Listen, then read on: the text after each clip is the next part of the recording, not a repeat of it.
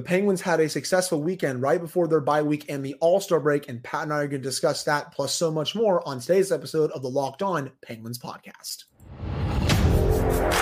Your Locked On Penguins, your daily podcast on the Pittsburgh Penguins, part of the Locked On Podcast Network. Your team every day.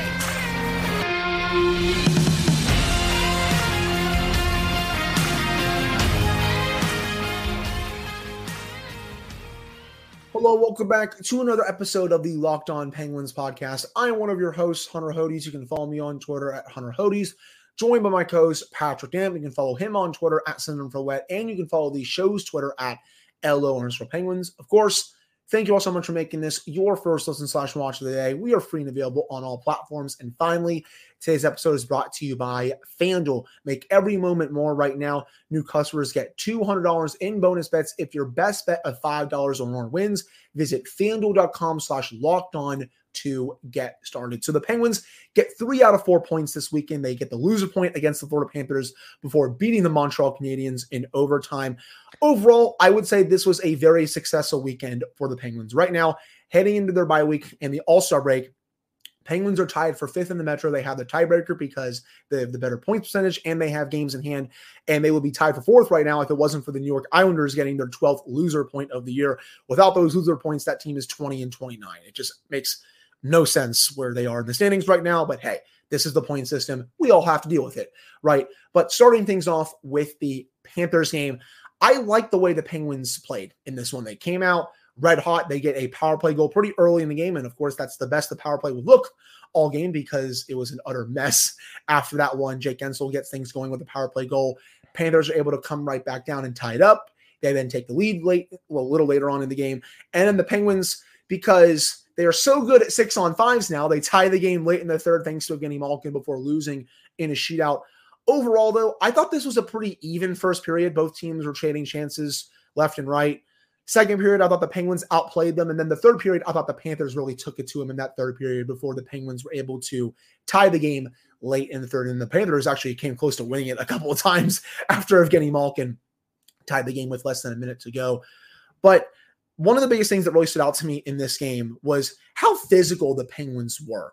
And that's not something I really bring up that much on this show. I'm not one of the biggest proponents of, I guess, being physical in a hockey game, but the Penguins showed that they can do this when they want to. The Panthers, I feel like Pat were trying to bully them all game long, and the Penguins were like, okay, you want to try to bully us? We're going to dish it right back at you. We're not going to back down from you guys because let's face it, I think the Panthers are pl- probably one of the low key dirty teams in the NHL. It felt like Sam Bennett was trying to just decapitate people left and right. His play on Chris Letang was very dirty. I'm honestly surprised the Department of Player Safety didn't call for hearing for him because I did not like that play at all. And Bennett is obviously a talented player. He's not Matt Martin over here, Cal Clutterbuck or something like that, but he definitely played like a dirty player in this one. But again, I like the way the Penguins were able to respond to that and show that, yeah, we're not just going to succumb to you guys throwing these cheap shots, throwing all these hits after the puck is gone. We're going to throw some hits right back and we're going to get physical as well. And I think that was part of the reason why the Penguins were able to come back a little later on this game because they were fired up throughout this one. This was probably one of the most chippy games the Penguins have played all year. And sure, it resulted in a loss, but I just really like the Penguins were able to respond to the Panthers in this game. That's, I think, the biggest thing that stuck out to me. Stood out to me, I should say. Sorry. Agreed. And the, as the kids say, the Penguins stood on business in that game, man. They, they were not afraid of the of the Florida Panthers. The Florida Pan, like you said, the, the Panthers were trying to bully them. The Panthers were trying to beat them into submission and make them more worried about playing physical and going after them. And that's the biggest thing that I liked from the Penguins on on Friday night was that they didn't really truly get sucked into that game. They played physical, they punched back when they had to. I mean, Jeff Carter went full old man strength in that game. If there was a scrum, he was in the middle of it, and he was there was one where they had a scrum, the refs break it up, they start moving to the neutral zone, and he gets into it again. And he had Matthew Tkachuk so mad all night long. I'm like, Tkachuk, you're one of the best players in the league. You're getting triggered by old man Jeff Carter over here. and given the role that Matthew Tkachuk plays and the role that Jeff Carter plays, I'll take that trade off all day long. Oh yeah. If you want to go to the box with Jeff Carter there, Matthew, you go right ahead, and we'll take that all day. And the other thing I wanted to say too was we're going to talk more about the power play changes later in the show. Uh, the power play to me wasn't as horrible as it's been all year. The problem I saw was that uh, there were a couple instances where they couldn't get in the zone and they weren't shooting and all that. But that they four minute power play that they had was insulting. I think. Well, yeah, again, we'll discuss that later amount, on, but it was insulting. I felt like they got a solid amount of shots. The biggest issue to me had nothing to do with the Penguins. It had everything to do with the Panthers. When they were getting chances, Bobrovsky was the right right there. Bob played a hell of a game on Friday, and so did Alex Nedeljkovic for that matter. That was a really underrated goaltender matchup on Friday night. But you know, there were moments where yeah, they they couldn't get in the zone. They were making stupid decisions. They were refusing to shoot.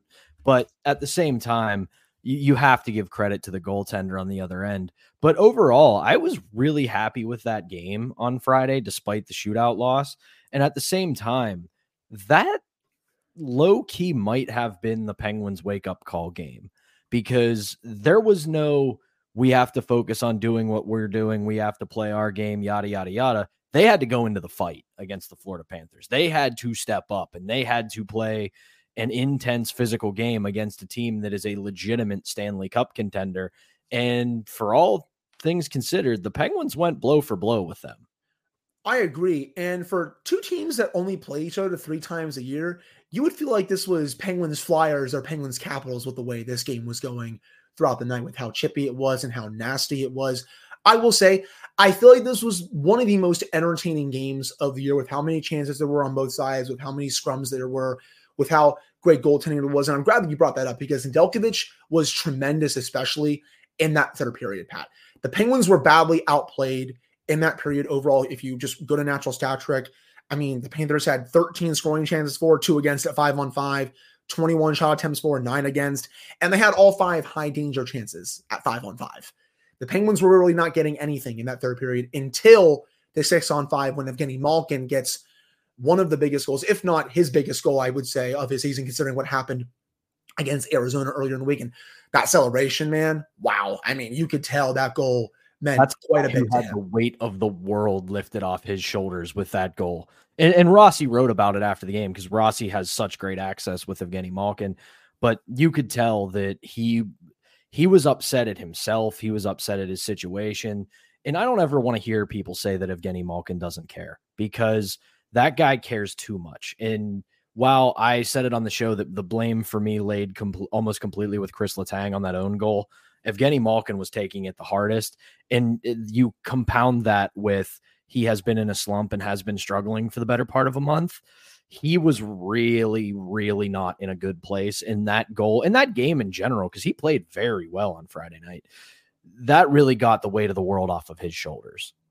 And they're going to need him to play like this if they want to get even more back into the race after the All Star break and their bye week is over. It was just such an amazing celebration. And you saw what he said to the media after. I mean, he was taking all of this really hard and he was so excited to get that goal to get his team at least a point and have give them a chance to win in overtime and a shootout. It honestly, that celebration reminded me of just honestly uh, one of his playoff goals. It just like with how excited he was. You, you would think it was a goal in the Stanley Cup final with that celebration. But going back to Alex Nedeljkovic, he was outside of Evgeni Malkin. I think he was the main reason why this team was able to get at least a point. He made some 10 bail saves in the third period when the Panthers were continuing to push for the two goal lead to really put the Penguins away. And he stood tall every single time. Yeah, he wasn't that good in a shootout, but sometimes that happens with goalies. But he was still great in the third period and he continues his really rock solid season overall. Yeah, we were both at the game on Friday, and I gotta say, having a goalie like Alex Nedeljkovic is it just short circuits the crowd because nobody could really figure out what to chant after big saves. Like I heard some Alex, I heard some Ned, I heard some Nedeljkovic, and like nobody could figure out which way to go because it's not like a one or two syllable word like Jarry or Fleury or Murray. So like nobody knew what to chant. I didn't hear too many of those in the section I was in, but I, I, know where you were sitting, and so I am not surprised that people were trying to do that. Yeah, I was up there with around, the plebs. You can go ahead and say it. Us poors were up there having fun. the only reason I had box seats was because my friend is a lawyer, so it's it's, it's whatever. He Listen, has. I've cheated my way into many a suites. I understand. You don't have to explain yourself to me. Probably one of the only times that I get to go sit in a suite at PPG Paints Arena, but it, the seats were tremendous overall. But yeah, Nedeljkovic was tremendous, and especially in overtime as well, Pat, with that sprawling save with the poke check. That was amazing. That was probably one of the best saves I've seen from any Penguins goaltender this season, to be honest. And it was such a big moment because it looked like the Penguins are going to go back down the other way to potentially score, but then the Penguins just play it safe in overtime. We'll get into that in just a second. But that save in overtime, man, just awesome stuff. Yeah.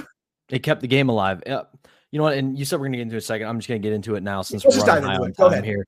The I think my theory of three on three overtime being overcoached now is is true because you could see it from both teams. They were playing to get to the shootout. The, they circled back. They didn't take chances. They didn't take risks. There weren't a ton of shots. There weren't a ton of chances. If they didn't have a clean zone entry, they circled back into the neutral zone. If they didn't see what they liked in the offensive zone, they'd circle back and start a regroup. And I understand that these games mean a lot, even if you're like a team like the Florida Panthers, who's up there in the Atlantic Division standings.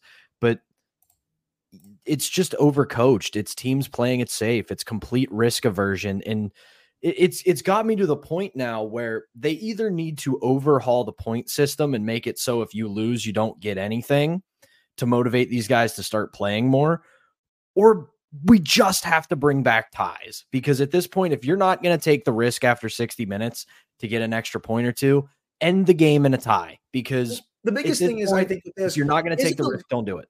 isn't the league trying to take away retreating into the neutral zone and through the red line as well because this has been happening far too frequently in three on three for the last couple of years that where if a player doesn't see something that he likes in the offensive zone he's just going to retreat and try again. And it felt like you saw both of these teams do that. And i also think one of the biggest reasons for the struggles for the penguins in three on three they just never have the puck. I mean no. the other team is hogging the puck like it's nothing. And the Canadiens were doing the same thing before the Penguins had their one chance on Saturday and they buried it thanks to Marcus Pettersson. But I mean, you look at the numbers for three on three overtime here. The Penguins only had 0.05 expected goals for. They didn't have one high danger chance, but Bobrovsky made that save look really easy. It was just funny how they played for a shootout that entire time, just because they've been better in shootouts this year compared to three on three. I think part of it is also that the team is a bit older now, so their legs are not as fresh for three on three. But I also just don't think they practice it enough where maybe they should do a little bit more practice during the week. And I know it's hard just because you have to practice five on five, especially because that's where most of the game is played. You have to practice special teams, but still save maybe a little bit of time for three on three, at least during the regular season practices where you don't just look like you're doing this for the first time. Yeah, in in the possession thing's the biggest thing, and that's not just a Penguins problem. That's a three on three overtime problem now. Every team just turns it into a game of keep away. They yeah. they lug the puck as long as they can, and, in, and, until they can get the absolute perfect opportunity, and they play it safe. And it's it, it's boring at this point. And if if right. this is what we're gonna do, you either got to like I said, you either got to overhaul the point system or ties have to come back. Yeah, I don't disagree with you at all. But that will do it for this opening segment of the Locked On Penguins podcast for Monday. Coming up in the second segment, we're going to break down the Penguins' massive win against the Montreal Canadiens on Saturday night. But before we get to that, we got to tell you all about eBay Motors. Passion, drive, and patience brings home the winning trophy is also what keeps your ride or die alive. eBay Motors is everything you need to maintain your vehicle and level it up to peak performance from superchargers, roof racks, exhaust kits, LED headlights, and more. Whether you're into speed, power, or style, eBay Motors has got you covered with over 122 million parts for your number one ride or die. You'll always find exactly what you're looking for. And with eBay Guaranteed Fit, your part is guaranteed to fit your ride every time, or you'll get your money back because with eBay Motors, you're burning rubber, not cash. With all the parts you need at the prices you want, it's easy to turn your car into the MVP and bring home that win. Keep your ride or die alive at ebaymotors.com. Eligible items only. Exclusions apply. eBay guarantee fit only available to U.S. customers. All right, we're back here on this episode of the Locked On Penguins podcast. I'm one of your hosts, Hunter Hodes. joined by my co-host Patrick Damp. So the Penguins, they really took it to the Canadiens on Saturday. I thought they were the better team throughout this one. And it looked like this was going to be a classic loss where the Penguins, they get pretty solid goaltending from their starter, but a mid to bad goalie plays like Patrick Roy or Dominik Hasek in net. And that's exactly what Jake Allen was doing in this game for the Canadiens. Through two periods, I kid you not, he was saving almost two and a half goals above expected. He was playing his absolute tail off in this game, robbing Penguins players left and right. Heck, he was doing it in the third period as well. And it took a ridiculous spinorama pass from Sidney Crosby to Jake Guentzel to tie the game before the Penguins were able to win the game in overtime, thanks to Marcus Pettersson. Overall, you know, the underlying numbers support what I'm saying as well. They had 62% of the shot attempts, 60% of the scoring chances, 68% of the high danger chances, 57% of the expected goal score. This was a total butt kicking, I think, in my opinion. And if it weren't for Jake Allen, Pat, the Penguins probably blow this team out of the water. I really like the, the way the Penguins played. They get the two crucial points, and now they're sitting at least in a better spot heading into the break than they would be had they lost this game in regulation or in overtime, considering their struggles in the extra session this year.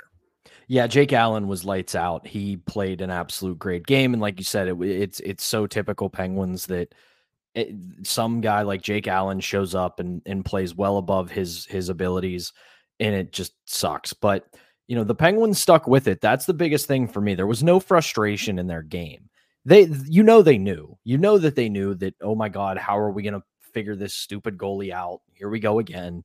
But they stuck with it. They played the type of game they were playing all throughout and eventually it paid off. And that's what you want to see from this team. And some nights, some goalies just get hot, and it happened. But I mean, the the pass from Sid, I mean, it's just absurd. He's still doing this stuff at 36, and it's just becoming almost expected. Just a ho hum. Look how good he still is, and we all kind of just go, "Oh wow, that's uh, another Sid, another Sid night." And you know, if if Friday night was me ranting against three on three overtime, Saturday night was the example of what it can be at its best when two teams just open it up and go for it. And that's what both the Penguins and Canadiens did. They weren't afraid to turn a two on one. They weren't afraid to take chances. They weren't afraid to cheat up. And imagine if we have a point system that actually rewards that, and that would become the norm for three on three overtime. But who would have thought sniper Marcus Pettersson? That was fire wagon hockey in overtime. And that's, as you said, that's three on three at its best, just chances galore.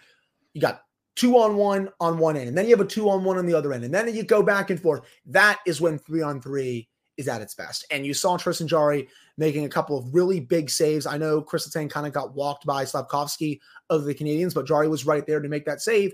And then the Canadiens kind of make an ill-advised change Pettersson comes down with Rakell.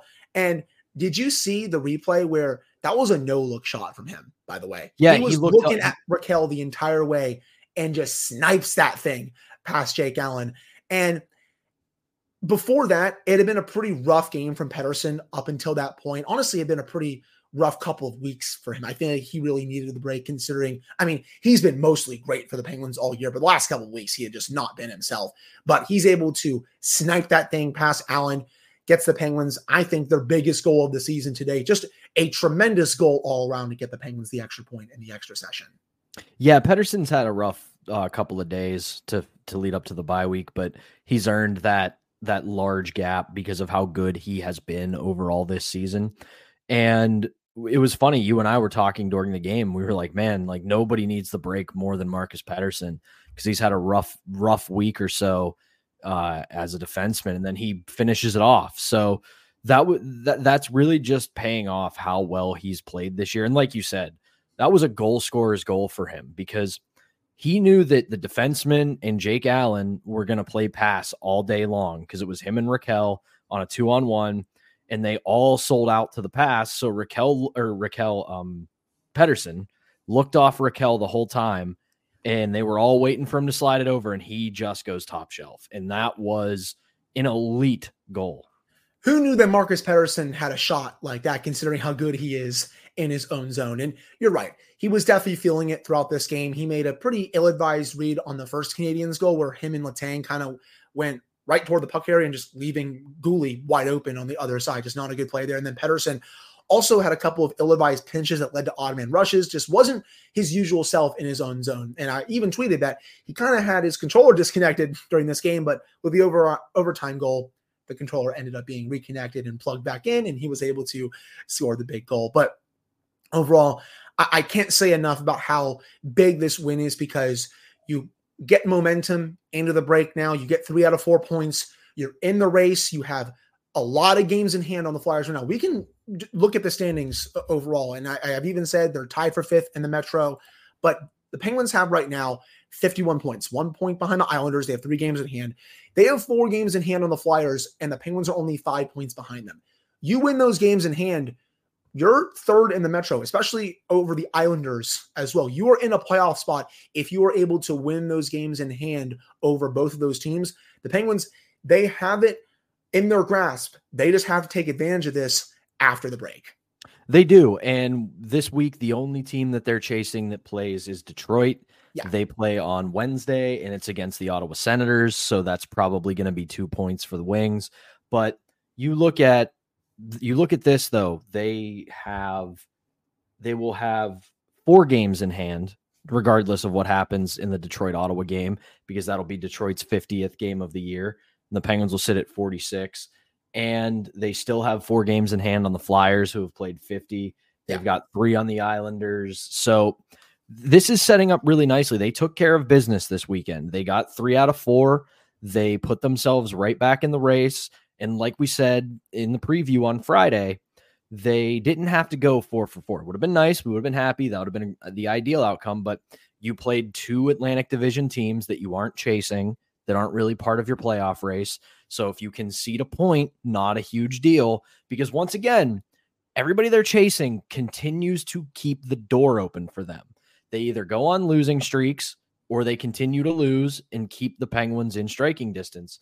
And a lot of the teams that two of the big teams that they're chasing, the Flyers and the Islanders, they are sinking like rocks. Yeah, the Islanders haven't had that big coach bump yet from Patrick Roy. They've lost three or four since he took over, and the Flyers have lost five in a row heading into the break. They're not playing well at all right now, and they also only have Sam Ersson in net just because of the Carter Hart situation. We'll have to see what happens with that later on this season. But still, I mean, the Penguins, they have every opportunity after the break. They're just going to have to take advantage of it and see if they can climb into a top three spot in the Metro. Because, in my opinion, I think that's their best shot for a playoff spot. I think as it stands right now, the Atlantic is probably going to take five teams in the playoffs, and you're probably only going to get three from the Metro with the way this division is going. I mean, New Jersey is also not playing well right now. The Penguins are going to have to bank points against these Metro teams and also just bank the points they should against teams that are below them in the standings. They do that, they win the games in hand, they're going to be in really good shape heading into that busy stretch, especially in March where the schedule gets really hectic. But I think that will do it for the second segment of today's episode. Coming up to end the show, Mike Sullivan finally made some changes to the power play. And while they didn't score against the Canadiens, I think I liked what I saw quite a lot, considering how much puck movement there was, how many new scoring chances there were, all that good stuff. We're going to break that down in the final segment. But before we get to that, we got to tell you all about FanDuel. Happy Super Bowl to all who celebrate from FanDuel, America's number one sportsbook. If you're like me, Super Bowl Sunday is all about scoring the best seat on the couch, grabbing your favorite football snacks, and placing some super bets. I absolutely love Super Bowl Sunday. I love the snacks. I love watching it with my friends and family, especially when the Steelers are in. I know they haven't been in the Super Bowl in quite some time, but the Super Bowl is just such fun. But FanDuel has so many ways for you to end the season with a W or two or three. And not only can you bet on who will win the Super Bowl 58, but FanDuel also has bets for which player will score a touchdown, how many points will be scored, and so much more. New customers Join today and you'll get $200 in bonus bets if your first bet of $5 or more wins. Just visit fanduel.com slash locked on to sign up. That's fanduel.com slash locked on. Make every moment more with Fanduel, the official sportsbook partner of the NFL. All right, we're back here in this episode of the Locked On Penguins podcast. I am one of your hosts, Hunter Hodes, joined by my co-host, Patrick Dam. So let's dive into the power play because over the weekend – I think it might have reached a new low this season. I can't even believe we're saying that on this podcast right now. Against the Panthers, one for eight. Yeah, they get the power play goal from Jake Guentzel. That was nice. But after that, absolutely nothing went their way. Erik Karlsson was stinking up the joint on the top power play. Evgeni Malkin was also stinking up the joint, and that carried over into the Montreal game where they were just playing catch at the blue line. Oh, you take the puck. Oh, no, you take the puck. Oh, no, you take the puck. Oh, we're just going to keep passing back and forth and just do this weird stagnant stuff where we don't have a shoot first mentality. We're just going to try to pass the puck into the net. Well, Mike Sullivan finally saw enough and took both Erik Karlsson and Evgeni Malkin off the top power play. The Penguins reaped those benefits right away. It felt like when Chris Letang was quarterbacking that unit, it just flowed better and they were getting plenty more chances. And overall, it just seemed like a unit that actually knew what it was doing. You saw the shoot first mentality, you saw crisp puck movement from the point down low to the slot area. And I think when I was watching the power play with both Karlsson and Malkin off, and it was, you know, Crosby, Letang, you had Puustinen on there. They were feeding him one timers. That's another big thing that they weren't doing before because he hasn't been on the top unit. It flowed a lot better. And if you can keep throwing this unit out there and getting those types of chances, sooner or later, this unit is going to break through. And I think it's going to be a pretty solid power play unit in the league. I would stick with this if I was Mike Sullivan because this was the most, I think, excited I had been about the power play maybe all season. And it took taking off two Hall of Fame talents for that to happen. So, what did you see from the new look power play in the Montreal game after Sullivan finally saw enough? Urgency. That was the biggest thing I saw because I said this to our pal Jesse Marshall, who, spoiler alert, is going to join us on this show later this week. We won't tell you when, but he's joining the show.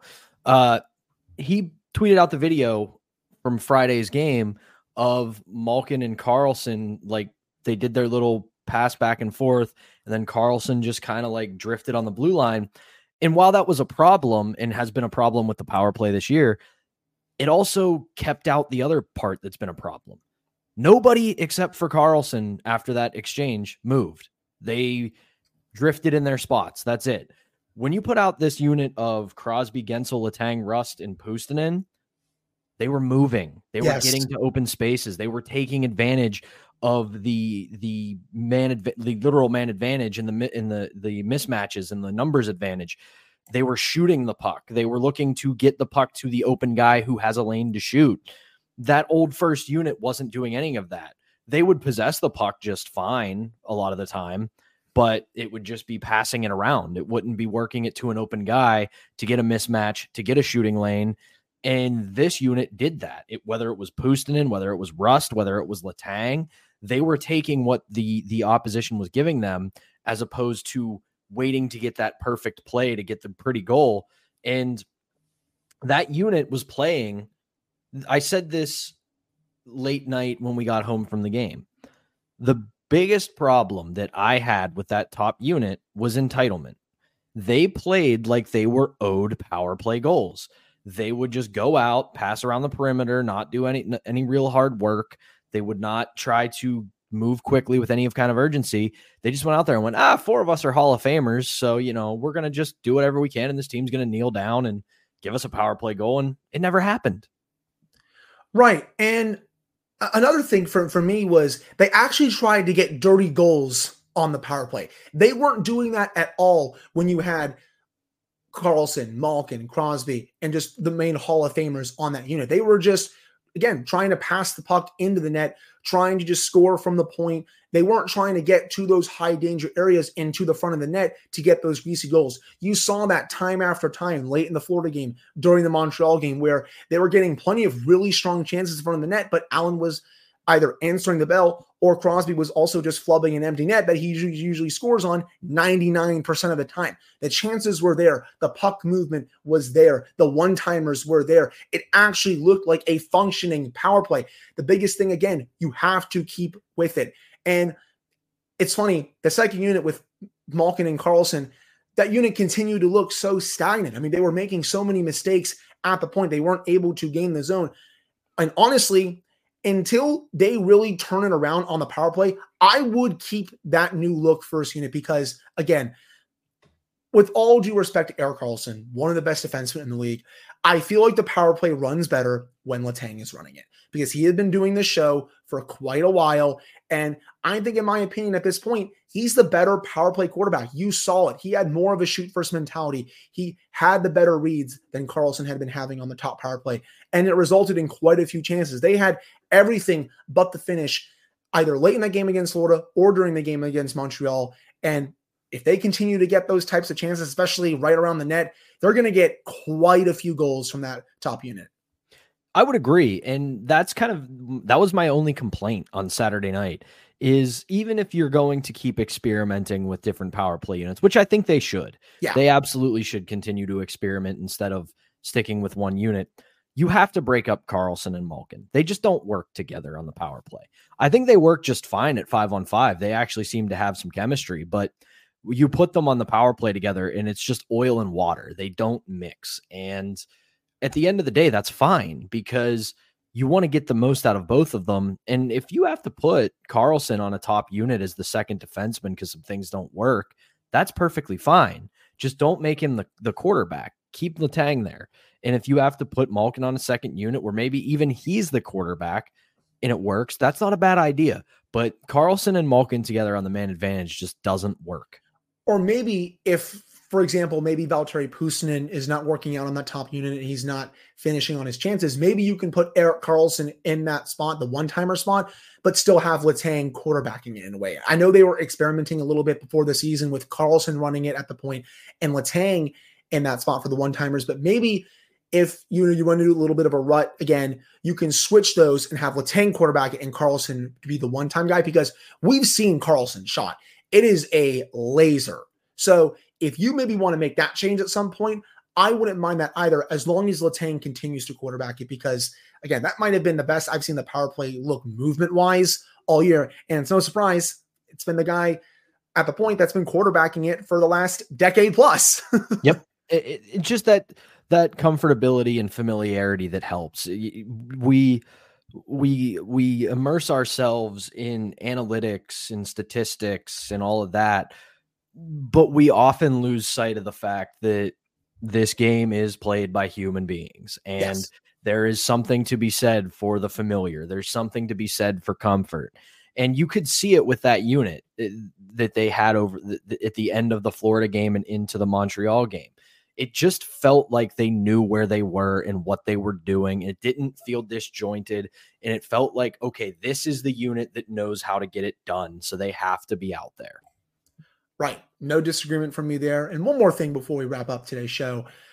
I really liked Mike Sullivan putting Evgeni Malkin on the wing during that Montreal game and rewarding Lars Eller a little bit for the goal that he scored and just another really strong performance from Eller in general. Now, do I think that's a long term solution for Malkin on Eller's wing? No, I think if you really want to make that a full time thing, you would have to bring in a center that has a little more of an offensive oomph than Eller. And again, I'm not trying to disrespect Eller here. He's been very good this season, but I would want Geno to play with someone who brings a little more offense than Eller.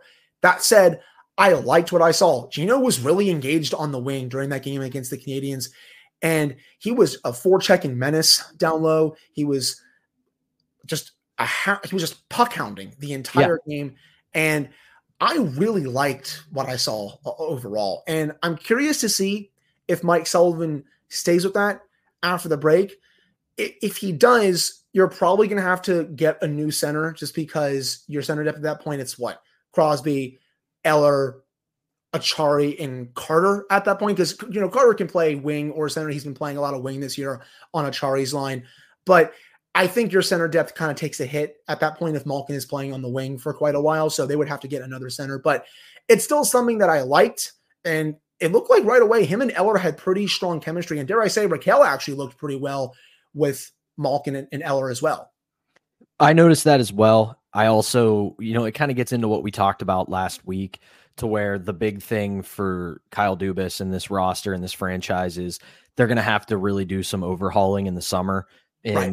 they're going to have to move some pieces to get some things in because we've had people ask us in the comments and on Twitter is it time to move Evgeni Malkin to the wing? And I think it is, but that's going again to have to be an off-season project because you're going to have to go out and get a second line center. And that's not going to be cheap. That's going to cost some assets either in a trade or you're going to have to overpay someone. And looking at this year's UFA class, there's not really a bona fide 2C that would put this team back into contender status. So I, I think in the in the in the short immediate term, maybe kind of playing it as okay, we'll when we're putting the lines in the blender late in the game, we'll put Geno on a wing and put El, maybe move Eller up, but it can't be your full time solution right now. Right.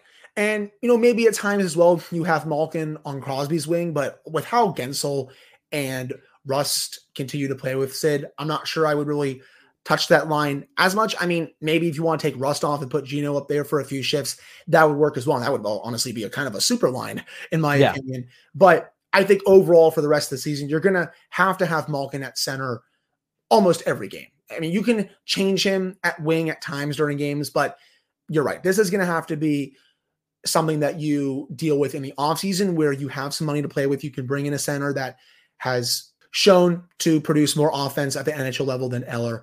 And we'll have to see if that happens. But I think that'll do it for today's episode of the Locked On Penguins podcast. Thank you all so much for listening to slash watching this episode. Pat and I will be back with another episode for you all on Tuesday. And yes, this is kind of guest week for the Locked On Penguins podcast. We're going to have a couple people on.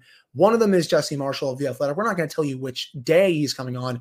And we're also going to try to bring on another guest as well. And no, we're not going to tell you which day that is just yet, but probably a couple of guests you this week, followed by a couple of other episodes as well to round out your week heading into All Star weekend this upcoming weekend. But again, that'll do it for this one. Thank you all so much for tuning in. We'll be back on Tuesday.